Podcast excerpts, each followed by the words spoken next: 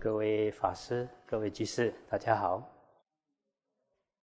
今天跟大家分享一则佛典故事。这故事出自《大庄严论经》，在大正藏第四册二九零页上栏到下栏。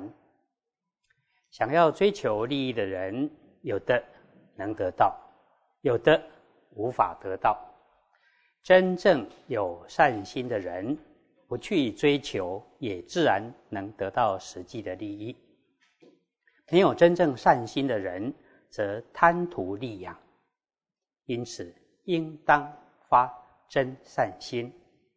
过去曾听说有一位国王的宰相过世的早，他的儿子还幼小，还来不及继承父亲的事业，而钱财已经花光。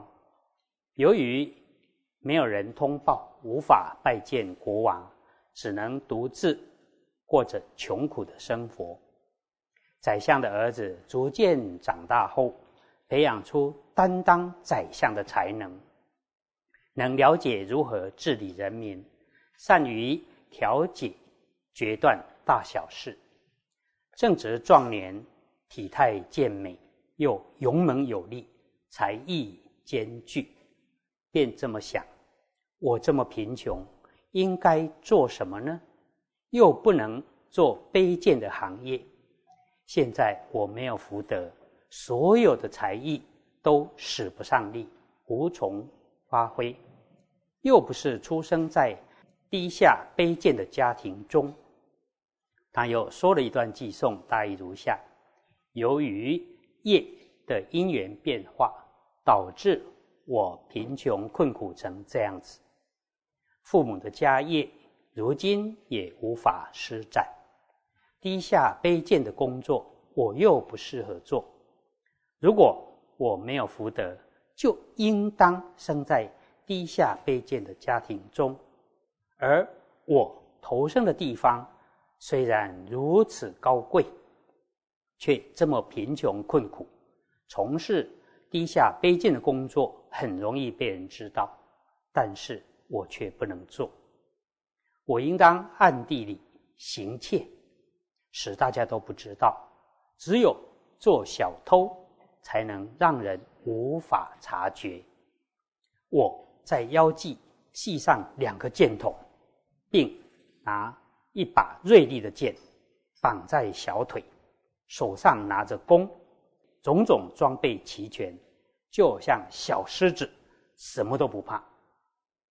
说了这段寄送之后，这么想：如果偷窃他人可能会使他人贫穷，我应该去偷国王的财物。这么想之后，便来到宫中国王睡觉休息的地方。国王察觉有窃贼。非常惊恐，不敢出声。宰相的儿子拿了国王的衣服及璎珞放在一旁。当时国王的头旁边有一盆水，旁边还有一些清洁用的灰末。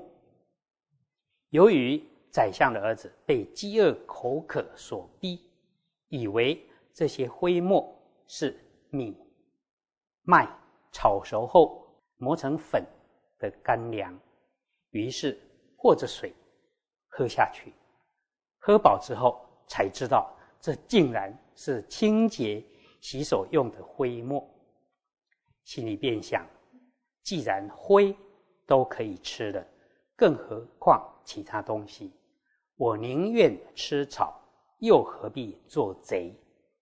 先父从来不以窃贼。为职业，于是便丢弃所有的东西，然后回家。国王发现窃贼空手离开，赞叹的说：“善哉！”便呼唤这个人，对他说：“你既然已经拿了这些东西，为什么还丢弃在地上，空手离开呢？”宰相的儿子回答说：“大王。”请您听我说，于是就说了一段寄送，大意如下：为什么做出这么不合法的行为？因为太过饥饿口渴，喝下了灰水止住饥渴，也因此止息了偷窃的心。如今知道，原来饥饿口渴这么容易可以止息。我喝下了灰水之后，将所偷的东西丢弃在地上，我感到很惭愧，升起后悔、懊恼的心，不愿。再做恶行，大王应当知道，我不是一般百姓，而是宰相的儿子。因为家中贫穷困苦，所以来到王宫，照做不如法的事。从今以后，我想，即使经常喝灰水、吃草活命，也不愿再做偷盗的事了。过去我家的先人。自有家中的礼教，宁可自灭生命，也不要毁坏过去先人的教训。国王看到这件事，赞叹从未见过这种事，称赞他不愧是高贵种姓的儿子，真实不虚。虽然有过失，却能立刻悔改。于是国王便说了一段寄颂，大意如下。贫穷毁坏了志气能耐，并因此放弃了惭愧心。